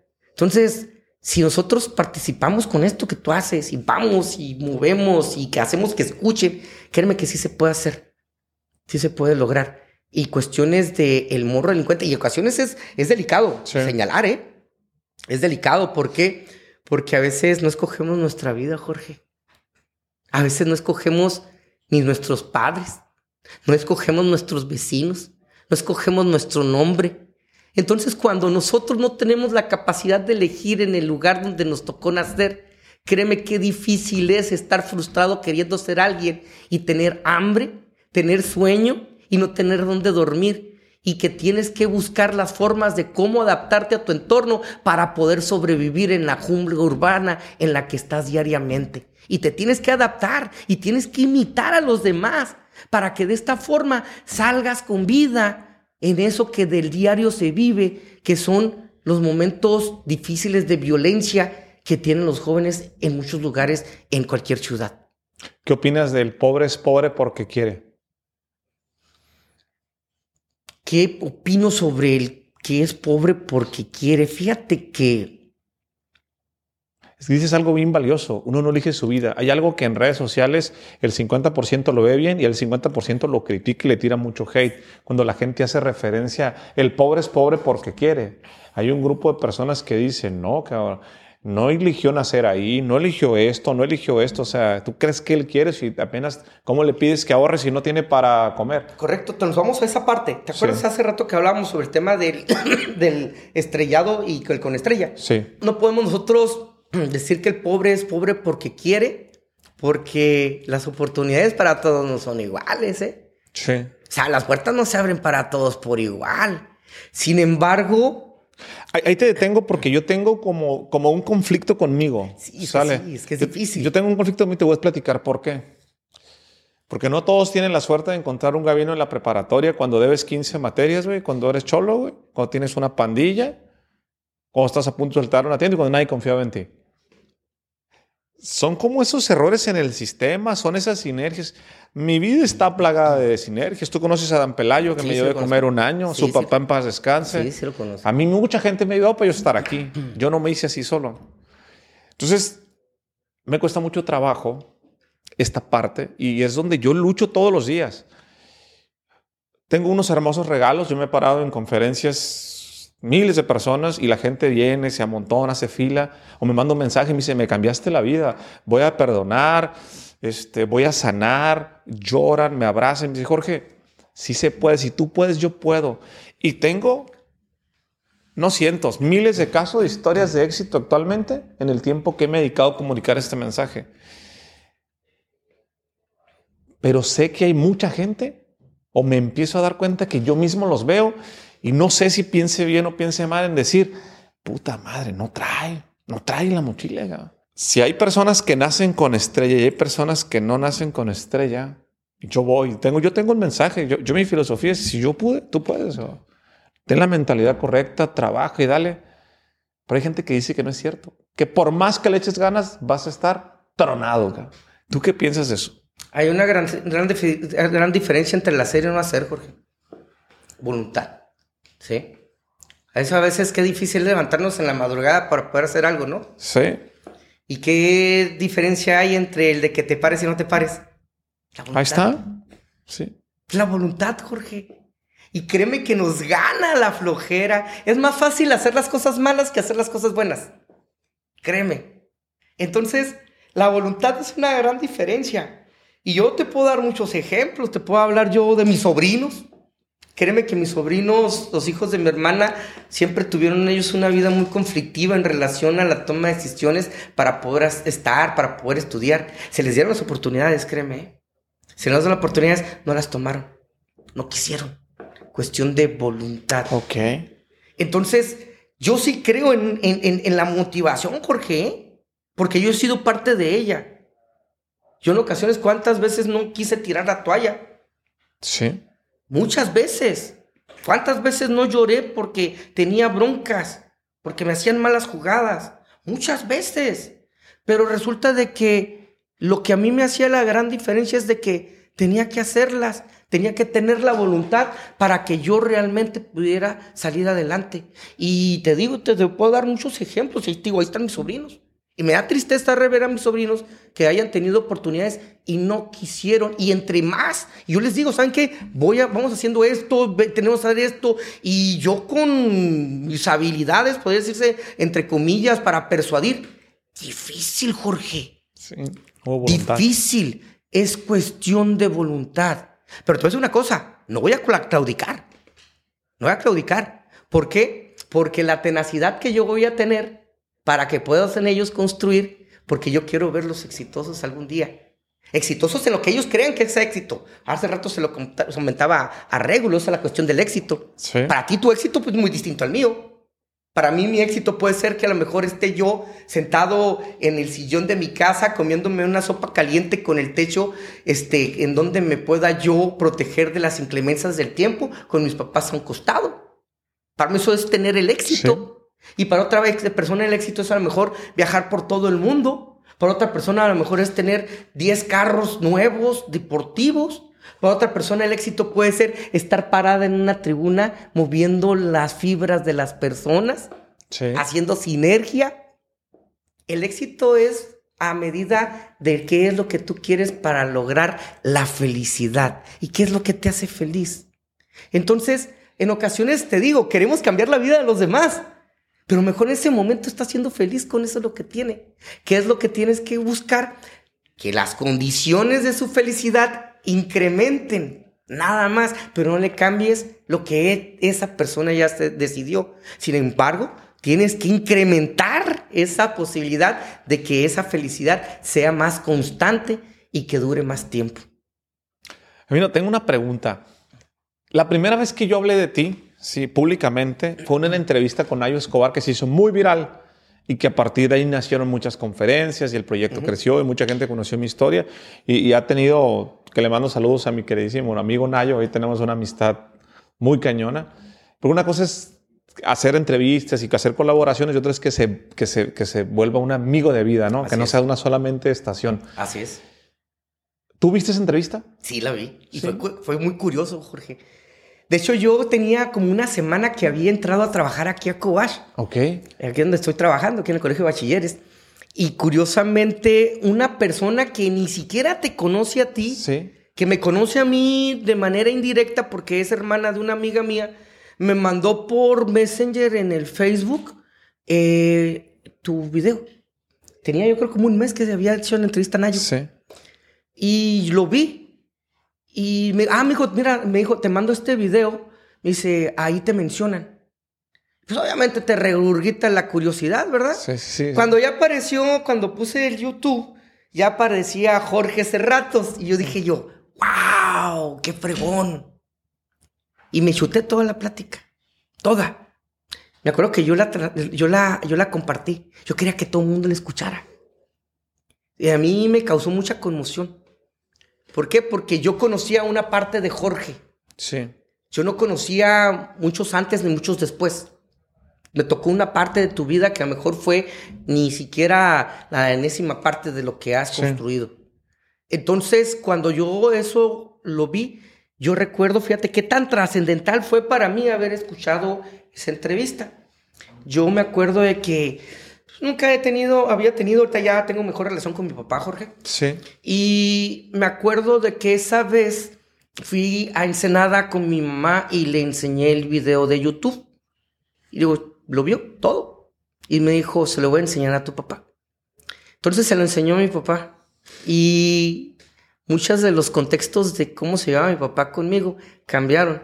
Porque él vio de que su hijo, ah, con el que siempre eh, a veces tenía rencillas y, y se daban jalones de cabellos, había sido algo que había propiciado en una persona para poder llegar a alcanzar objetivos, ¿verdad? Sí. Y de ver que Jorge había obtenido un cambio radical y que dentro de muchas personas que habían estado en esa etapa, había estado yo y que tuviste la humildad, la sencillez de reconocerlo, a mi papá le impactó mucho. Y yo de ahí, créeme que yo me, me lleno la boca, créeme, de, hablar de Jorge Cerratos, porque yo sé qué es lo que estás logrando. Y para mí ver ese video que hizo la entrevista de Nayo eh, fue impactante. Que me se salieron dos que tres lagrimitas. ¿Por qué? Porque yo conocí a ese Jorge de carne y hueso. A mí no me lo contaban, yo no lo vi por video. Yo lo conocí en persona. Yo vi quién era, yo vi lo que, lo que estabas batallando. Entonces, para mí fue muy impactante y dije, vale la pena en la vida estar, aunque sea en un minuto fugaz, para poder dar algo a alguien. Y así Sí. sucedió, Jorge. ¿Cómo puedes tú impactar con un segundo en la vida de las personas? Y créeme que lo volvería a hacer, Jorge. Lo volvería a hacer sin detenimiento. Pero en ocasiones es tan curioso que es un sexto sentido o algo que te mueve. Que hay personas que no le da uno el interés para dedicarle ese segundo de vida a las personas. Entonces, lo vuelvo a repetir. Es conexión, es, es, es una cuestión de sinergia, es una cuestión de empatías, es una cuestión de que yo me veía muchas cosas reflejado en ti. ¿Por qué? Porque yo miraba que al fin y al cabo tú tenías un sueño. Y nunca lo has olvidado su sueño. Tu sueño era terminar la preparatoria para poderte ir a trabajar al slash, para poder construir el baño que no tenía en la casa de tu mamá. Sí. Sí, tenías un sueño, Jorge. Para los demás pudo haber sido diminuto, pero tenías un sueño, carajo. Entonces te das cuenta de que sí valía la pena porque al fin y al cabo creías en algo. Para los demás podría decir, entrar, entrar a una maquiladora. Pero querías hacer algo. Y por tu mamá. No pero por otra, persona, era por tu mamá. Entonces cuando tocas esas fibras que yo sabía qué es lo que querías, dije yo, "Pff, este vato vale la pena algo darle para que pueda trascender. Yo no sabía, te, te lo juro, que yo no sabía que tanto ibas a trascender la historia de tu vida. Y wow, eh, hace rato se lo decía a Regulo. En este momento, créeme de que podría decir de que ya se puede uno morir en paz. ¿sí? Se puede morir en paz, ¿por qué? Porque ya puedes trascender en la vida de alguna persona. Entonces, tu objetivo es de que cuando te pares en una tribuna, Jorge, hablar sobre uno más uno igual a tres, cuando entrevistes a una persona y las gentes te sigan, con que una persona le puedas cambiar la vida, cumpliste el objetivo de tu vida. Yo hay algo que le llamo tu repetición es tu reputación. Desde que me subí al avión y se veía que venía y que iba a platicar contigo, mi memoria empezó a abrirse a cosas que no recordaba. Tal vez te dije, yo conozco una parte de la historia y tú conoces otra parte, como eso lo del baño. Estaba hasta la madre. Ahorita que lo dices, mira, Sí, yo lo Mm. recuerdo bien. yo recuerdo muy bien que me tomó dos meses y medio conseguir la beca 9.9. Tú tenías una oficina cerca del, cerca del Cobach. Sí, a la espalda es el San Nicolás. Sí, cerca del, del Sullivan. Ajá, sí. Cerca del Sullivan. Sí. Ahí entrenaban fútbol americano. Así es. No, no conozco tan bien las calles porque no eran mis barrios. Yo era de la, de la 89 y de- y 89. de Chapultepec. Yo me acuerdo que fui a notificarte y a decirte, ya tengo una beca, voy a estar en el TBC. No, es que estaba bien preocupado, tengo una bronca. A mí me daba, me daba mucha pena porque a mí no me enseñaron a pedir. Yo no sabía, me, me pedían libros y los libros costaban muy caros. cabrón. Sí, Y yo fui contigo, tenías un carro blanco sí. y tu oficina estaba como en un segundo piso. Así es. Eso, eso es lo que recuerdo. Y había muchas patrullas. Y dice, ¿por qué tiene radio? O sea, no entendía como bien tu puesto, pero la gente, pues se ve que era un puesto bueno. No entendía muchas cosas. A mí me tomó tres horas. Tú me dijiste, felicidades cuando me dieron la beca. Si necesitas algo, búscame. Sí. Entonces yo te fui, te pedí y te dije que ocupaba unos libros. Me diste dos billetes de 200. Era un chingo de dinero en ese entonces, ¿eh? Hoy sigue siendo mucho dinero. Y me diste unos libros que tenías en tu oficina de derecho. Cada que necesites un libro, ven y tómalo. Te tenía que esperar. Yo a veces pensaba que no me querías ayudar, fíjate, porque te esperaba, fíjate el síndrome del impostor, 10, 15 minutos asustado, tú firmabas cosas y te parabas y ibas y hablabas por radio, te veía hablando por radio. No entendía cosas, yo decía, son cosas de grandes. Y, y cuando yo agarraba los libros, pues decía, oye, tenías una poesía de cristal. Sí. A mí me encanta Dios. Sí. Es un tipo. Llegabas y me decías, ¿te gusta, verdad? ¿Te gusta? Te agradezco por eso. No lo recordaba. Mientras estabas hablando y me dijiste lo del baño, los- lo, lo venía. O sea, es más, estoy, recuerdo los olores. Recuerdo tu oficina.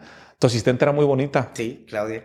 Tenía tanta, tenía, era tan inseguro que no me animaba a voltearla a ver porque decía, "Ay, ya no me van a dar libros, no sé, Te, va a y te pensar. recuerda mucho, Jorge. Sí. Sí, te recuerda mucho. No recuerdo mucha gente de esa época. Fue una etapa, yo la describo en mis conferencias, amigo, como la etapa más difícil güey, de mi vida.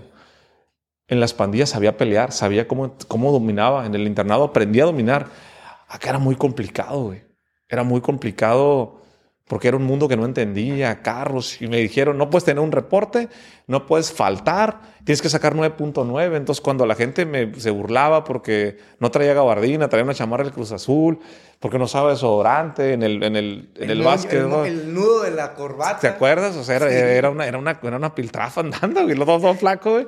No les podía poner en su madre, pero yo sabía pelear, como se burlaban de mí. Sí. Fue, fue- fue muy difícil. Fue muy difícil este, tratar de entender. Te dije, Gabino, tengo un problema. Ya me dieron la beca. Tengo que sacar 9.9 de promedio. cabrón. No sé si la voy a armar. Sí, me acuerdo. Me dijiste, solo estudia un poco más que los demás. Solo estudia un poco más que los demás. Ten la voluntad. Solo recuerdo eso. Hablaste muy mucho. Pero bla, bla, bla. Yo siempre dije, no habla muy bien. Hablabas tan bien, sigues hablando tan bien que yo, me, que yo no te entendía, güey. Me mareaba, güey.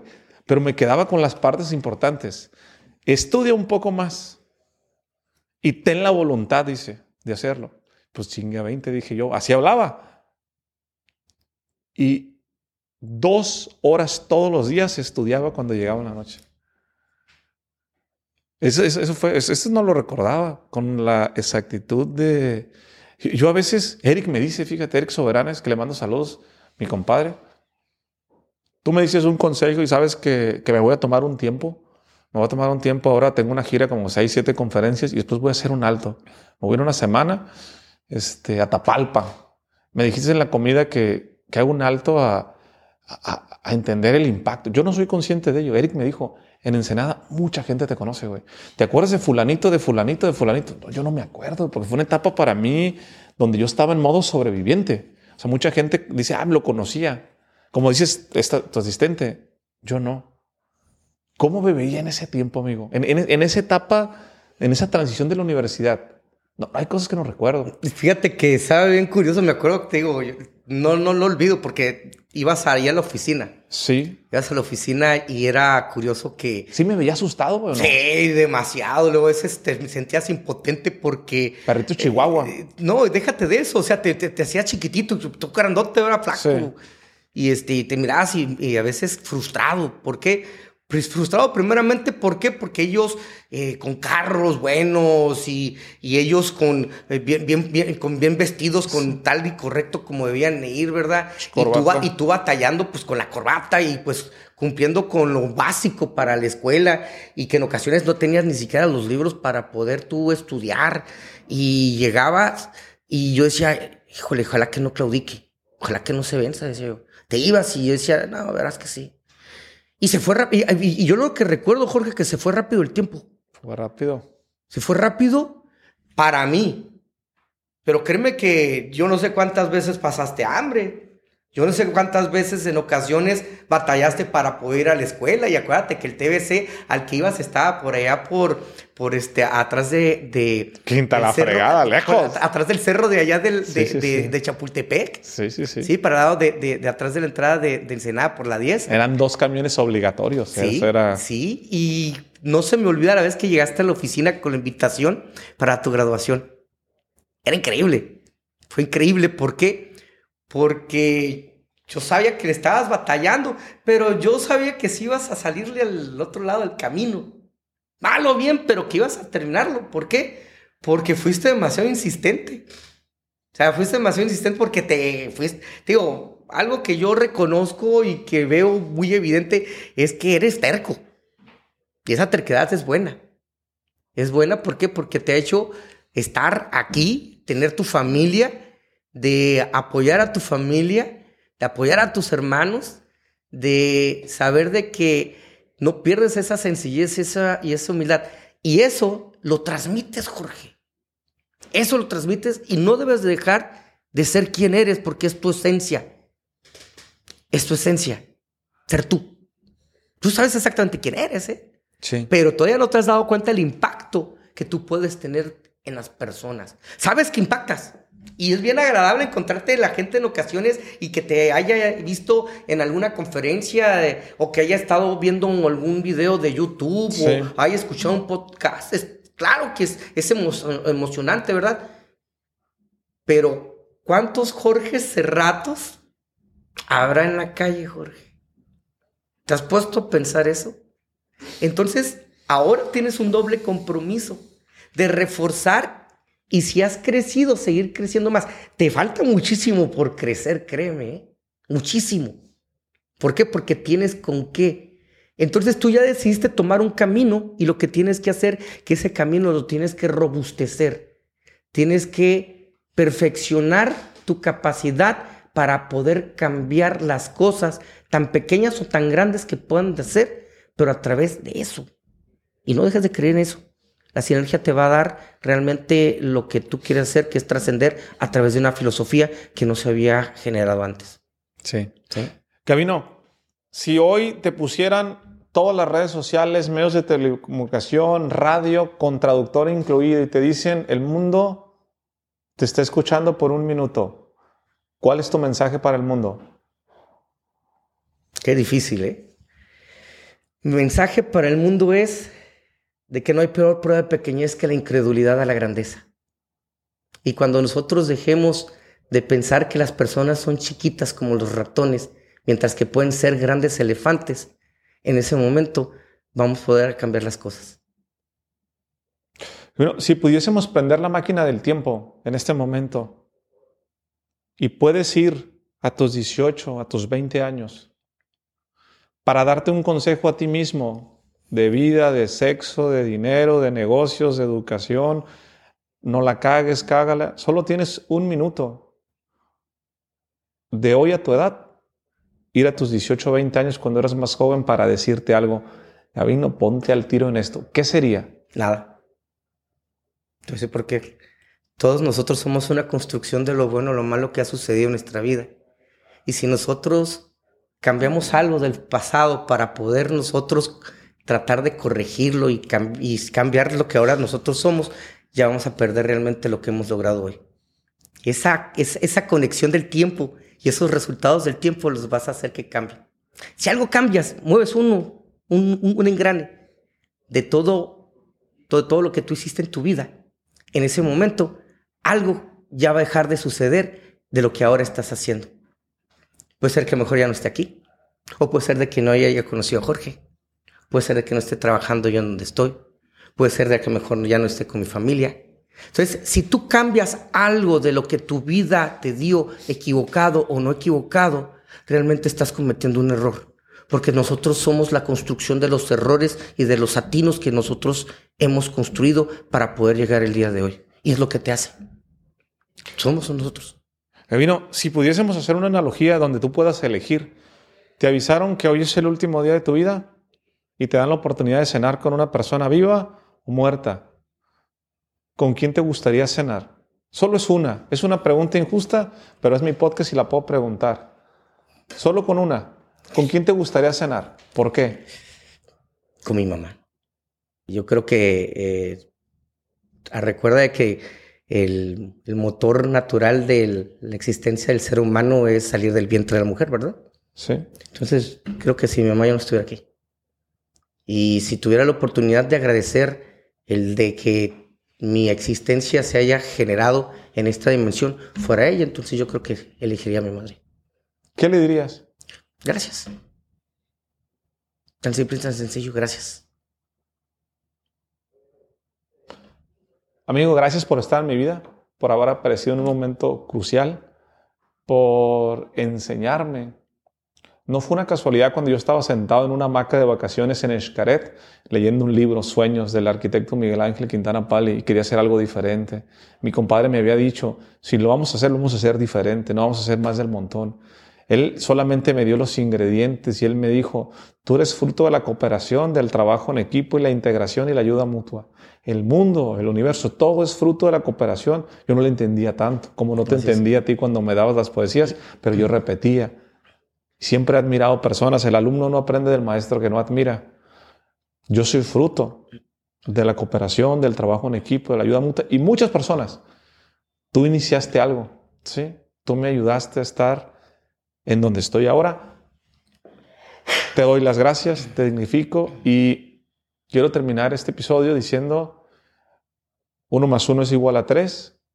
Las personas que se quedaron hasta el final entiendan lo que yo les digo, el bien individual está en el bien común, apuesten por alguien, apuesten en el mediano y en el largo plazo, porque los resultados que se van a dar. Mira, esta historia no termina. Seguramente habrá una segunda, una tercera parte. Les pondré aquí unas imágenes. Yo estoy en Mexicali porque me invitaron a dar una conferencia para el coach. Vamos a tener una conferencia con dos mil chavos.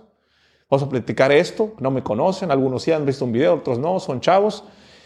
Y, y lo verdaderamente importante de esto es cómo se dio esta sinergia. Fíjate cómo pasaron. Yo tenía mañana Está el evento de, de Exma Holistic. Viene Robbie Charma, viene Mario Alonso Pug, este, Daniel Javí. Van a estar en la casa de mi amigo Spencer, que organizamos un mastermind, que le mando saludos. Yo hice una conexión muy padre. Personas que llenan estadios. Me invitaron a hacer ese mastermind. Y me dijeron, vente. Se vendieron boletos de 2.500 dólares para el mastermind. Yo no pudiese estar en otro lugar mejor que donde estoy aquí. Y no la pensé ni por un segundo porque entiendo la diferencia entre forma y fondo. Y, lo que quiero transmitir, y se lo dije a Spencer, me dijo, y, y aquí está el mensaje, amigo, no hay nadie como tú. Pruebas que la sinergia es... Pasaron 20 años, amigo, para que tú y yo volviésemos a tener esta conversación. Y eso que tú apostaste por mí, yo vengo con un gusto, ¿sabes? De mañana hablar con dos mil chavos y decirles mi testimonio, porque no es lo mismo platicarlo, decir, lo hemos vivido. Ahí está la sinergia y ese es lo que le quiero transmitir a la gente. Amigo, te agradezco mucho.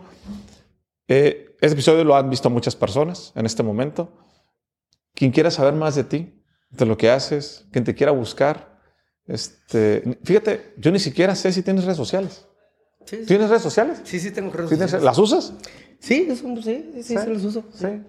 ¿Cómo apareces en redes sociales? En Gabo Ramírez, en Facebook y Speaker Gabo, eh, speaker.gabo en, en Instagram. Y fíjate que soy muy cuidadoso yo de la información que a veces manejo ahí. No me gusta ir a veces compartir cosas y todo eso. Este, trato de cuidar mucho las formas, ¿verdad? Para poder cuidar mi fondo, porque en ocasiones darles herramientas a la gente. Y pues ahí estamos, ahí estamos. Si, si cualquier, cualquier persona que por ahí quiera un tips en relación al tema de la comunicación, la oratoria, este, ahí estamos, eh, Gabo.ramírez en Facebook. Pues mándale un mensaje de mi parte, si en algo te ha aportado sinergia, si te ha ayudado, si has entendido por qué uno más uno es igual a tres, has comprendido, creo yo, lo importante de este episodio. Mándale un mensaje de mi parte y nos vemos en el siguiente episodio. No se te olvide compartirlo. Gracias. Gracias, amigo. No, gracias a ti.